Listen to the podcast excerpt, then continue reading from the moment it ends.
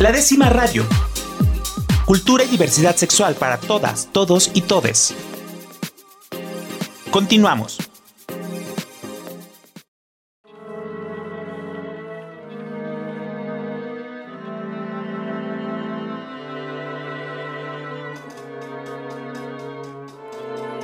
Estamos de regreso aquí en La Décima Radio y eh, estoy muy contento que un amigo personal que he ido al cumpleaños de todos sus hijos, he ido a todos porque no tiene hijos, pero es mi amigo personal.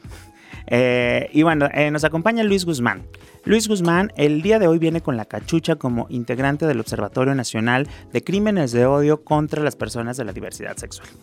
Capítulo Jalisco. ¡Ay! Eh, y bueno, creo que es, eh, eh, es muy importante y a, tra- a partir de una plática que tuve con Luis me hizo reflexionar la necesidad de estar visibilizando, de estar hablando de estos temas en, en las circunstancias, en el contexto social en el que estamos viviendo actualmente y sobre todo no bajar la guardia y estar más unidas que siempre, alertas. Y bueno, vamos a aquí este, vamos a ver qué, qué, qué nos dice Luis en cuanto a estadísticas, qué es, qué no es, cómo actuar, etcétera, etcétera, en temas de crímenes de odio. Bienvenido, Luis, ¿cómo estás? Muy bien, Roberto, muchas gracias por la invitación y un placer siempre estar aquí en La Décima Radio. Oye, pues a ver, iniciemos. Digo, la verdad es que me dejó pensando mucho aquella plática que tuvimos en un evento y que platicábamos que, pues sí, está padrísimo el Pride y las fiestas y todo, pero no he visto en ningún lugar, bueno, nada más en Premio Maggay, pero... Este, que han hablado de las personas desaparecidas, pero en realidad no hemos hablado de algunos otros temas que nos están, que son importantes y pertinentes para las personas de la diversidad sexual, ¿no? Y, y sí, está padre disfr- eh, divertirnos, está padre festejar, está padre jotear, el, el, el, el, la marcha y todo, pero también necesitamos bajar los ojos a la tierra y saber qué es lo que nos está pasando. Sí, claro, sobre todo porque, eh, bueno, en este mes, ¿no?, donde celebramos el Pride y el mes del orgullo y que ya se ha mercantilizado mucho, pues de repente es mucho más fácil voltear a ver lo bueno, lo bonito, la diversión, la fiesta, pero pues siempre vemos personas que estamos ahí eh, impulsando pues lo que no eh, ha pasado, lo que nos falta.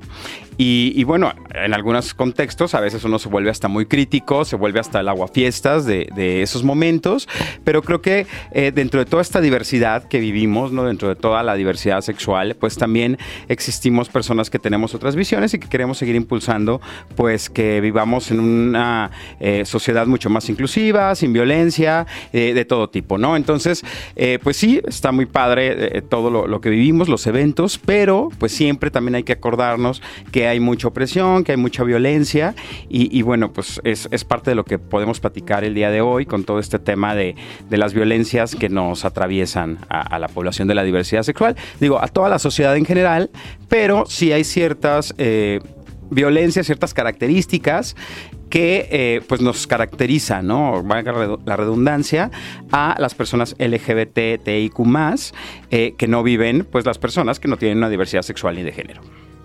Oye, Luis, y esa parte es muy importante recalcarla porque, como bien decimos, lo que no se habla, pues no se conoce o muchas veces creemos que no existe, ¿no? Y a mí me gustaría empezar por porque nos ayudes a definir qué es crímenes de odio, porque se puede hablar de crímenes de odio, se habla este, de diferentes delitos, etcétera, etcétera, pero este, crímenes de odio por eh, orientación, identidad, expresión de la, de la diversidad sexual.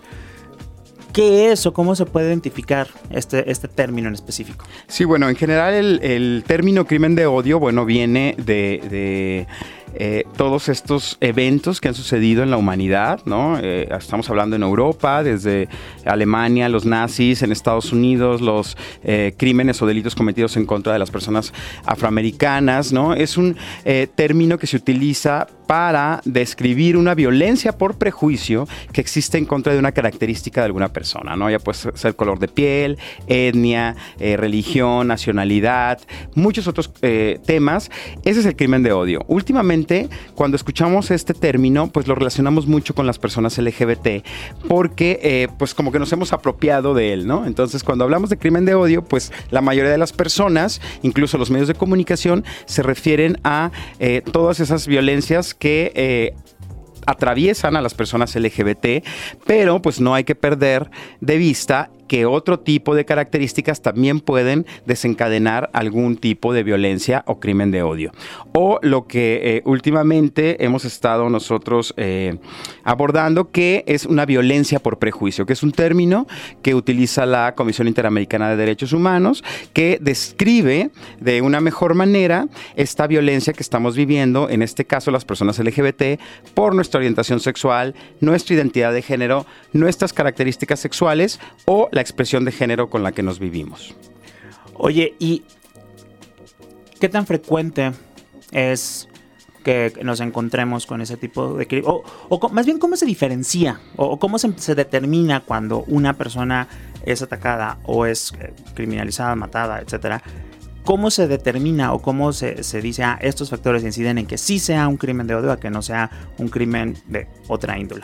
Bueno, vamos comenzando por decir que un crimen de odio no está tipificado con ese nombre en la legislación, ¿no? Ningún código penal de, del país habla específicamente de un crimen de odio o te define que es un crimen de odio.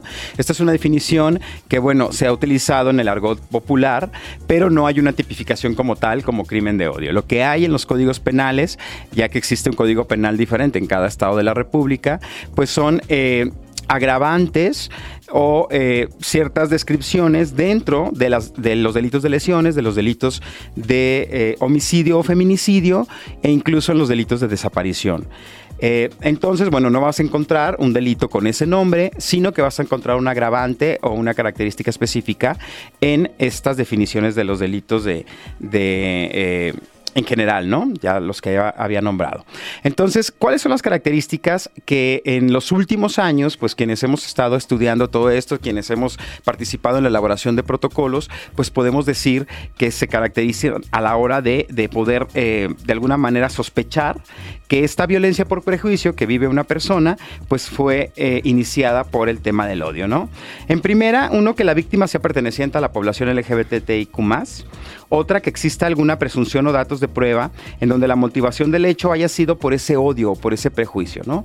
Alguna manifestación de quien perpetuó este delito. Una amenaza, un comentario. Una amenaza, un comentario, que lo haya hecho directamente a la víctima o ahora, por ejemplo, que lo haya hecho en redes sociales, uh-huh. o que alguien del entorno conozca que esa persona tiene cierta aversión o cierto rechazo a estas características que presentamos las personas L G B T, ¿no? Otra es, eh, bueno, que el cuerpo de la víctima hubiera sufrido actos de tortura, privación ilegal de la libertad o ciertas características que eh, nos representan que se hizo con saña, que ese delito se cometió pues con una eh, fuerte saña, con el motivo de castigar a la víctima o de borrar su identidad, ¿no?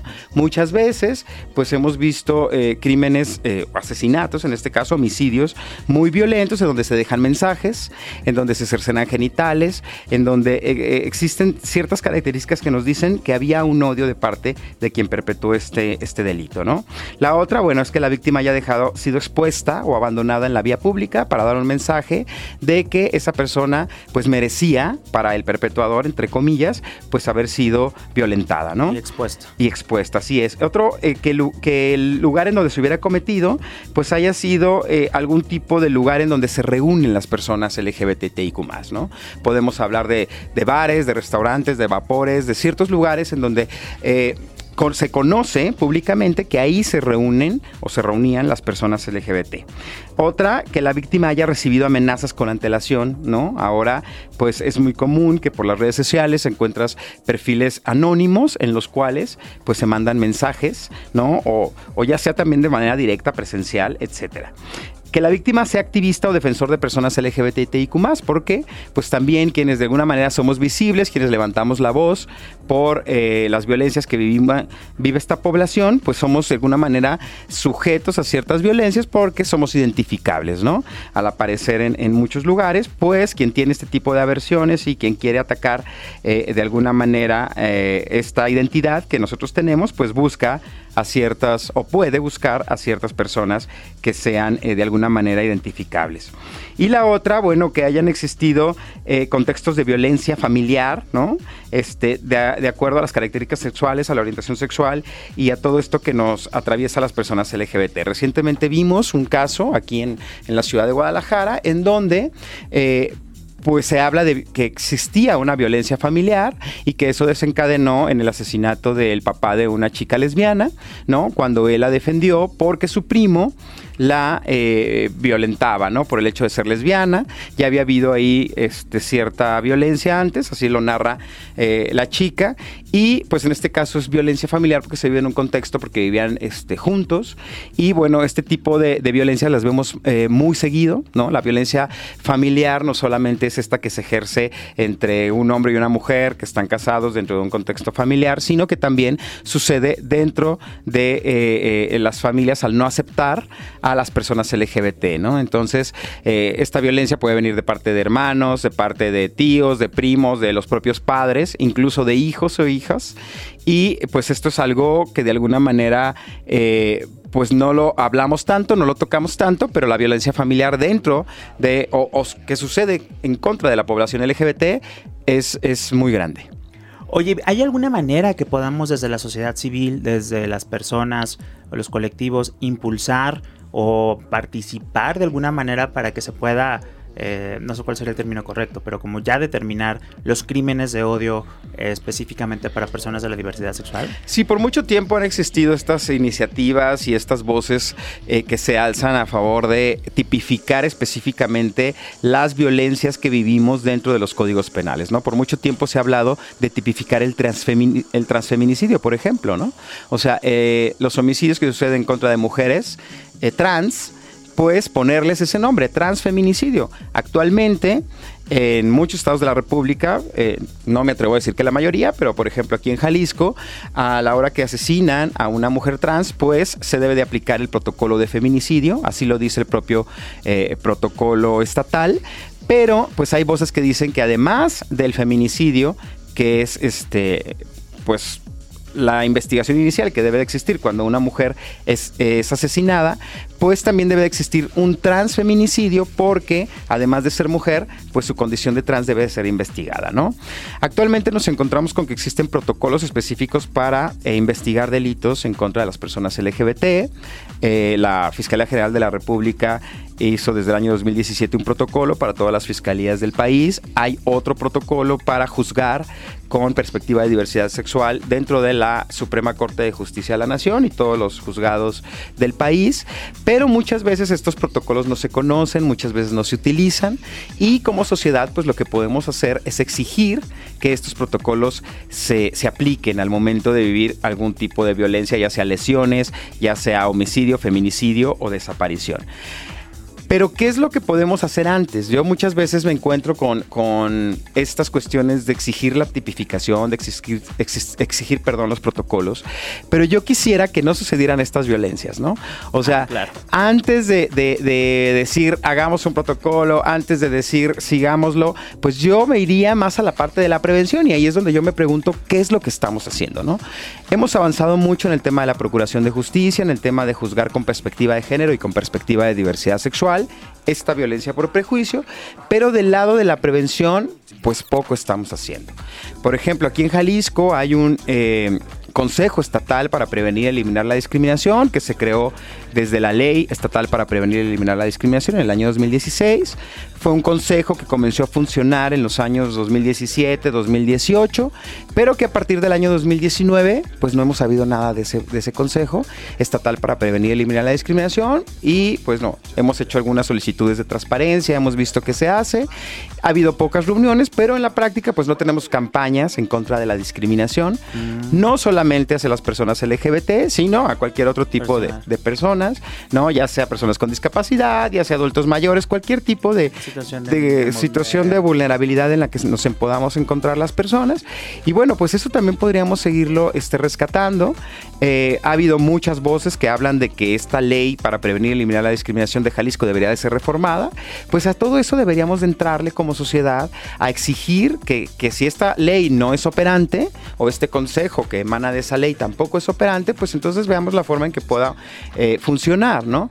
Pero yo veo que en el plano de la prevención estamos haciendo muy poco, hay muy pocas asociaciones y muy pocas personas que levantan la voz este, en, de manera formal, ¿no? Porque ahora, pues sí, sí vemos muchas personas que ponen mensajes en redes, que hacen declaraciones. Tú lo decías hace rato, ayer en el Premio Maggay una eh, premiada, una actriz premiada, habló de estas violencias, se hizo en el Pride, pero pues seguimos siendo voces eh, mínimas, ¿no? Seguimos siendo situaciones eh, muy eh, esporádicas. Y pues creo que sí nos deberíamos de involucrar un poco más en este reclamo de la prevención y claro que el combate a las violencias a la par de las denuncias, ¿no? Esto pues es algo que sí debemos de reflexionar al respecto de, de ir a denunciar violencias eh, antes de que sucedan o antes de que crezcan, antes de que sucedan, eh, quería decir, este, eventos trágicos y que estas violencias vayan creciendo, ¿no? Muchas veces nos quedamos con esta idea de que la autoridad no hace nada, ¿no? Puede ser que sí, que en realidad en algunas ocasiones no actúe, pero sí Sí, la parte desde la sociedad es hacer la denuncia, si no me hacen caso, pues regresar, eh, si, eh, si ya fui a una instancia y no me hicieron caso, eh, pues irme a quejar, ¿no? Existe la, la Fiscalía, la Comisión Estatal de Derechos Humanos, la Comisión Nacional, el CONAPRED, hay varias instancias y si no, pues acercarse a estas asociaciones de la sociedad, perdón, organizaciones de la sociedad civil como Códice y como muchas otras que existen, eh, para que se recibir cierto acompañamiento y cierta asesoría, pero sí es todo un, un entramado que eh, yo sí me inclinaría mucho más a visibilizar estos crímenes de odio, pero sobre todo a tratar de prevenirlos. Oye, qué importante esto que dices. Uno, hablar de la prevención, que la verdad es que luego la gente nos puede estar escuchando y ¿cómo lo puedo prevenir? ¿No? O sea, ¿qué acciones puedo tomar? Dos, una vez que sucede, que le suceda a alguien cercano a mí, ¿no? ¿Cómo, cómo podemos saber o identificar que tiene... que tienen que seguir? A ver, creo que la gente no se va a meter a leer protocolos, ¿no? Porque... Sí, no. Los protocolos, aparte, son obligatorios para las instituciones, para las autoridades. Pero como los tres principales de decir, bueno, cuando sucede con alguien cercano, cercana a mí, al menos estas tres cosas se deben de respetar o se deberían salvaguardar, ¿no? En, en cuestión de, de, de personas de la diversidad sexual, ¿no? Para, como mínimo, para tener un... un de, a ver, por aquí empiezo. Y otro... Son tres, uno de prevención, otro el de ya una vez que sucede, cuáles son los principales puntos que se tienen que eh, cuidar por parte de la autoridad, como para poderlo tipificar o tratar con, con, la debi- con el debido causa. Y el segundo que yo sí creo, y ahí es, eh, y que la, a mí también de repente me da mucha flojera, es denunciar, hacer la denuncia formal. En redes sociales sirve para visibilizar. Hay una plataforma también por parte del gobierno que se llama Visible, pero es para lo mismo, visibilizar. Eso no se va a convertir en política pública. Lo que tenemos que hacer es hacer una denuncia. Y sí, hay, bueno, hay una fiscalía especializada para personas de la diversidad sexual por ciertos este, crímenes o delitos, pero pues yo sí lo veo cuando digo, uf, digo, bueno, si el que el día de hoy yo esté sufriendo aquí todos los maltratos y el tiempo de espera al levantar una denuncia, pero el día de mañana, incluso probablemente a mí mismo o a otra persona que conozco le va a cortar ese proceso, vale la pena, ¿no? Sí, claro, mira, visibilizar es, es muy bueno, ¿no? Ahora, visibilizar estas violencias, yo a veces veo que ciertas violencias, y no solamente de las personas L G B T, sino de cualquiera, no sé, si me roban el celular, pues lo primero que vamos es si ponemos en Facebook, en Twitter, ay, me robaron mi celular, si ¿no? no y, celular. Y, bueno, vas a tu computadora o pides un celular o compras otro, es un ejemplo, ¿no? Pero me roban mi coche, mi sí, cartera, no, no sé. yo sé, este, pero vamos y lo ponemos, ¿no? Con todo el coraje que esto implica y ponemos, tengan mucho cuidado en el cruce tal, o me robaron de esta manera, vas y descargas Tu, tu coraje, ¿no? De alguna manera. Pero como tú dices, esto no es una denuncia formal, ¿no? Esto es para que lo vean mis amigos, mis conocidos, la gente que me sigue. Eh, yo creo que visibilizar es muy importante, ¿no? Eh, pero, pues sí hacer las denuncias correspondientes. Hay instituciones especializadas ahora que nosotros podemos identificar a veces metiéndote a los buscadores y poniendo ahí este, quién me puede ayudar, ¿no? Ya sean las organizaciones de la sociedad civil que te van a acompañar y te van a asesorar, las instituciones especializadas. En Jalisco tenemos una eh, fiscalía que tiene una unidad especializada de atención a delitos por diversidad sexual, tenemos una dirección de diversidad sexual, ahora, ahora hay algunas... Eh, direcciones de diversidad sexual en los municipios, ¿no? Hay ciertas eh, personas sensibles en otras eh, instancias de gobierno, las comisiones de derechos humanos. Creo que es importante que busquemos y que nos asesoremos a dónde acudir para que nos den ese acompañamiento.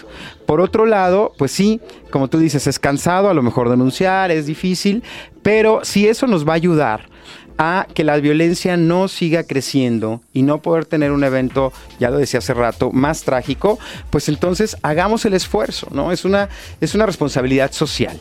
Eh, pero bueno, de alguna u otra manera, pues también nosotros aprendamos a tener ciertas... Eh, reservas o ciertos cuidados con nuestros datos personales, con nuestras eh, eh, maneras de, de prevenir ciertos delitos. Y aquí es de por qué yo tengo que hacer algo para que no me roben, por qué yo tengo que hacer algo para que no me violenten.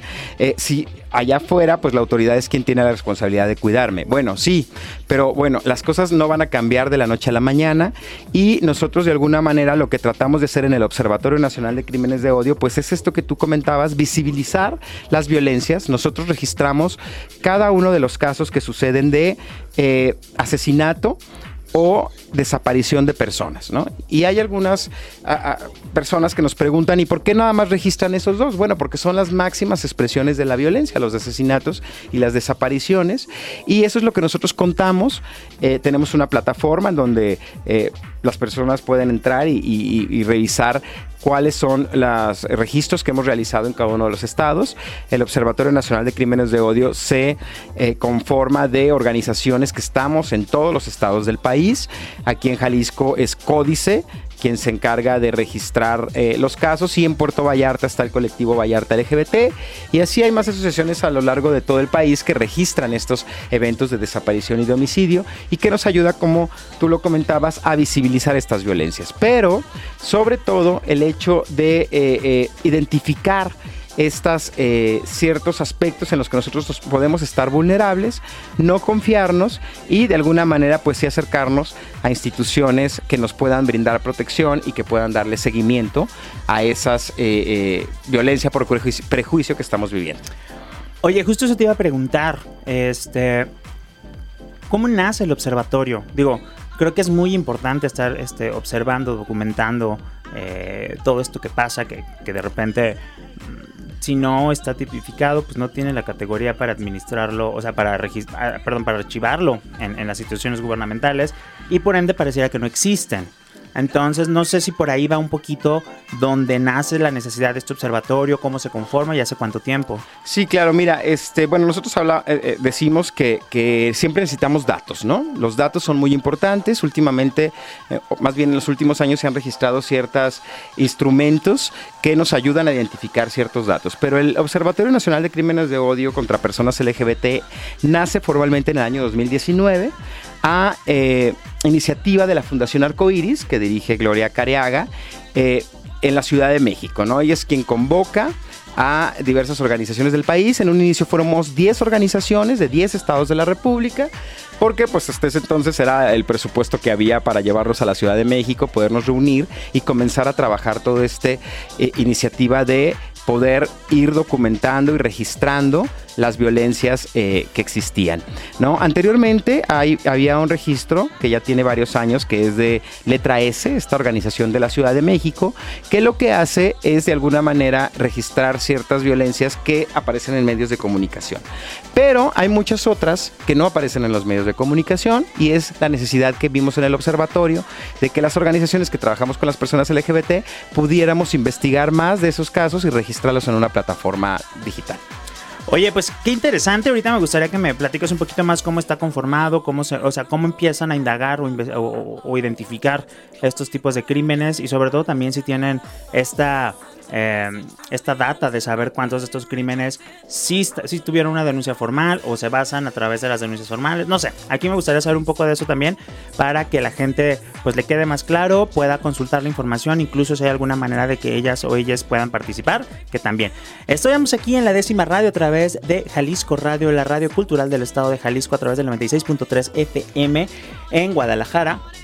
También estamos en Puerto Vallarta, el noventa y uno punto nueve F M, Ciudad Guzmán, ciento siete punto uno F M. Yo soy Rob Hernández y en cabina está Rafa, Rafa que nos acompaña y que hace posible que todo esto llegue a sus oídos, a sus, a, al susurro de sus oídos, y lo está escuchando a través de Spotify en, con sus audífonos. Vamos a un corte aquí en La Décima Radio. Yo soy Rob Hernández, vamos, regresamos y de mientras aquí joteamos.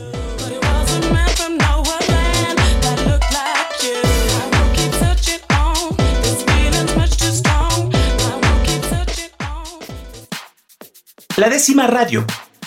Cultura y diversidad sexual para todas, todos y todes. Regresamos. La Décima Radio. Cultura y diversidad sexual para todas, todos y todes. Continuamos.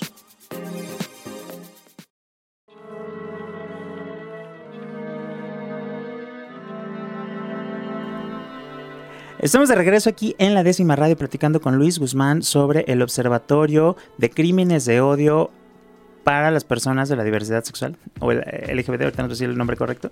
Y bueno, eh, si usted nos acaba de sintonizar, le invito a que vaya a Spotify. Ahí tenemos la plática completa. Ya vimos qué es un crimen de odio, cómo se especifica, que no está tipificado, que hay protocolos, eh, qué características pueden tener. Y eh, que justo el observatorio nace de esta necesidad de empezar a documentar y registrar qué crímenes de odio se estaban cometiendo hacia las personas de la diversidad sexual en diferentes estados. Entonces, antes de ir al corte, con Luis estábamos platicando justo esta parte, cómo se estructuraba, cómo funcionaba, y le preguntaba, ¿de dónde sacan la información de los crímenes? O sea, de las denuncias hechas, ¿se basan solo en denuncias hechas o, se, o en crímenes que suceden, aunque no estén especificados como L G B T o crímenes de odio? No sé, ¿cómo es el proceso para recolectar información?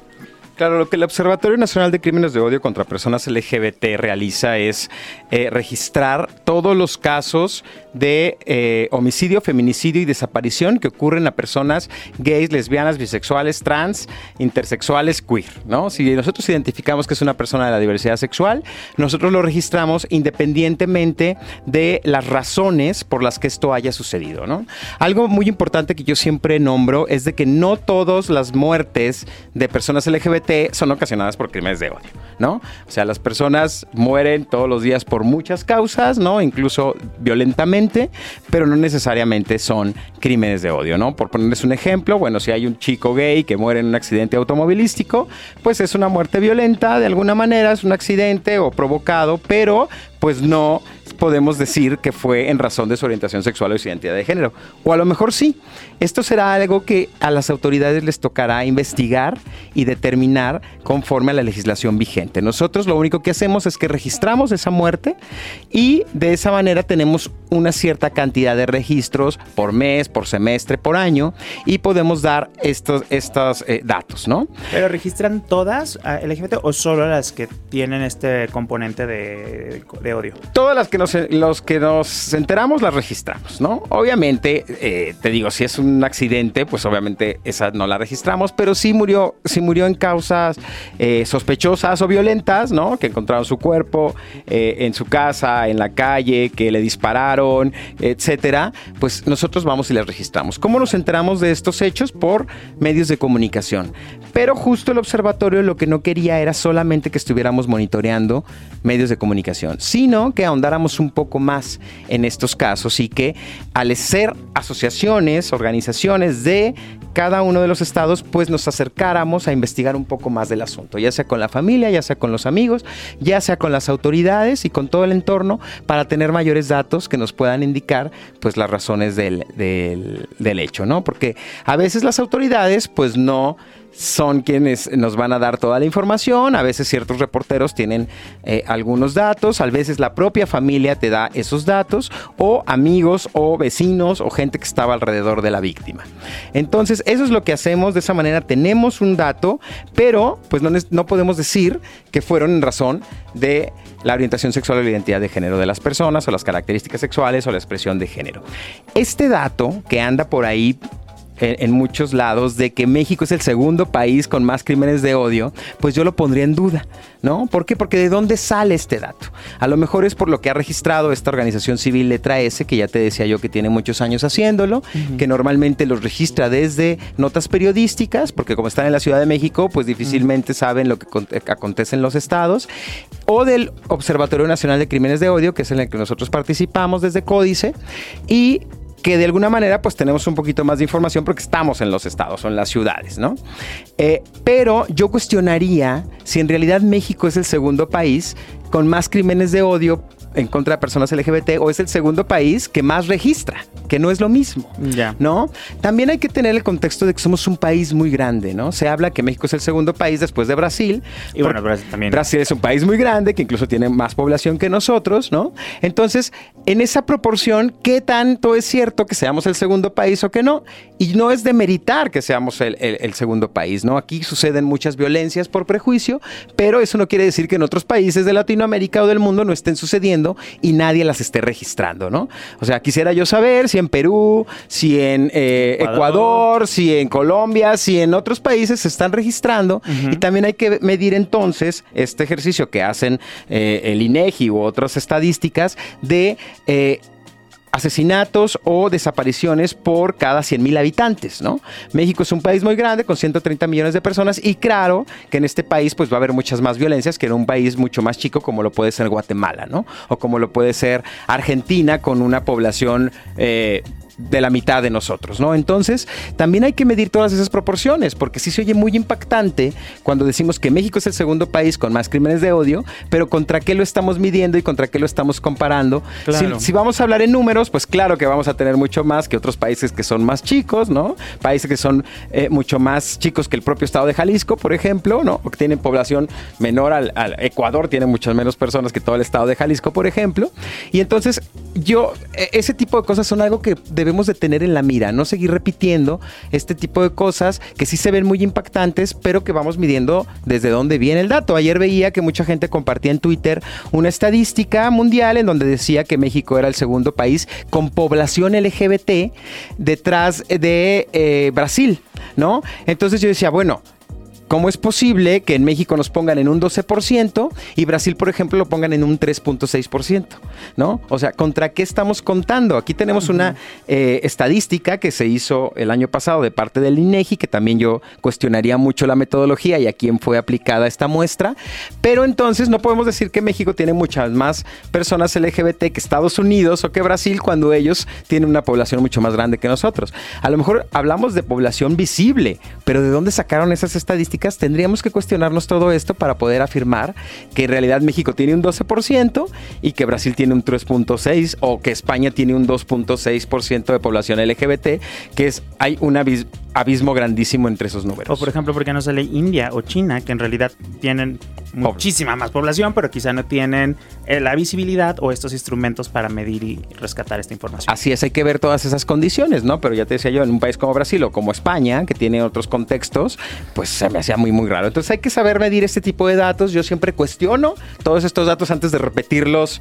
Este, nada más, también se hablaba de que Jalisco estaba entre los primeros tres lugares de crímenes de odio por homofobia, de acuerdo al eh, homofobia, lesbofobia y transfobia, de acuerdo al, a los datos que nosotros tenemos ahora en el Observatorio Nacional de Crímenes de Odio desde el año dos mil diecinueve, pues Jalisco no se encuentra ni siquiera en los cinco primeros lugares. El primero es Veracruz, después viene Estado de México y otros estados más, en donde en Jalisco, claro que hemos tenido eh, Eh, muertes violentas y desapariciones, pero sí hay estados que duplican nuestra cifra, por ejemplo, ¿no? Al menos de los que conocemos, porque claro que hay algunos casos que nosotros no nos damos cuenta. Y si nadie nos dice, no, si no viene un familiar, un amigo, si no lo vemos en medios de comunicación, pues no nos damos cuenta. Entonces, pues ese se quedó sin registrar, pero de los que sí estamos monitoreando todo el tiempo, de los que sí estamos investigando, pues sí, Jalisco no está ahorita ni siquiera en los cinco primeros lugares. Y esto no quiere decir que ya Jalisco sea el paraíso. No, pero hay que entender que hay otros contextos, hay otras violencias. Jalisco ahora tiene sí una cierta visibilidad y cierta apertura de parte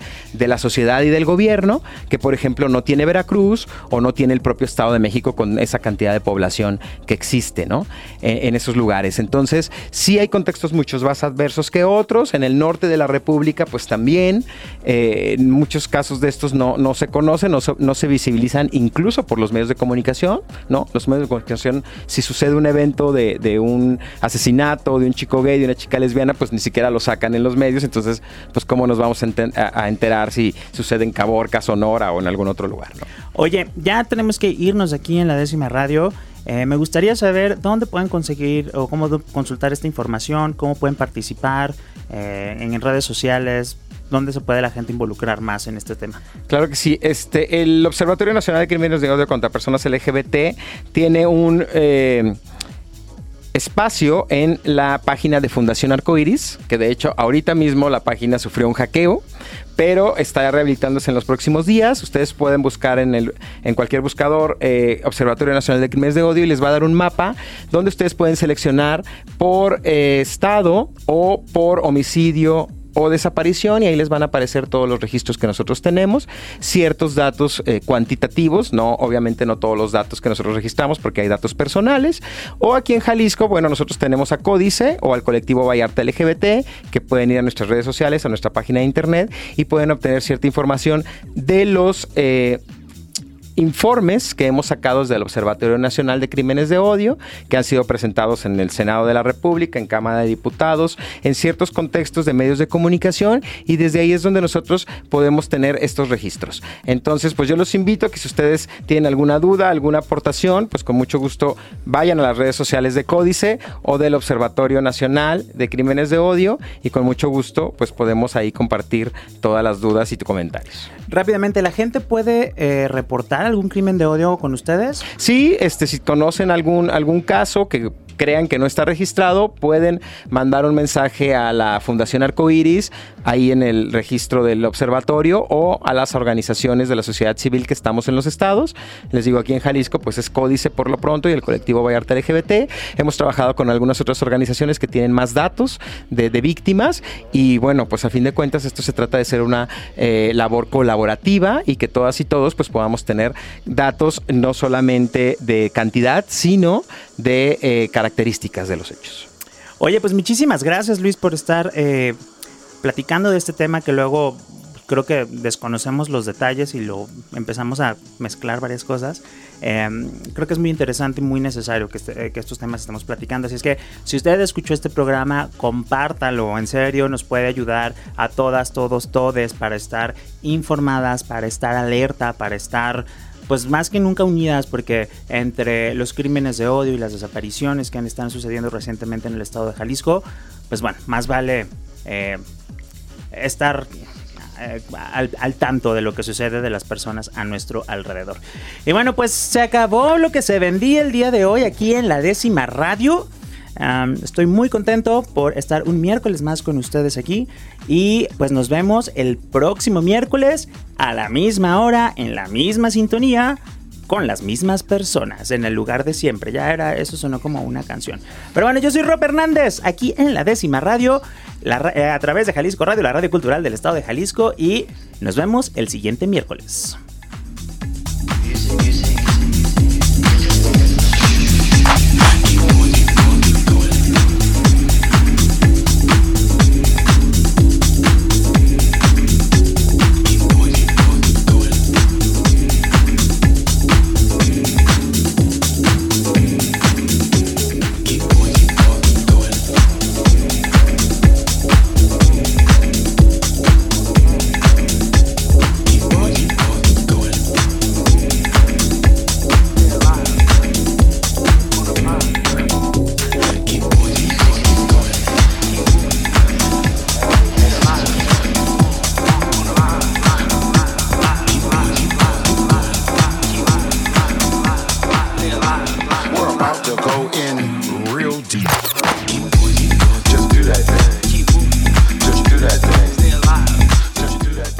Décima Radio.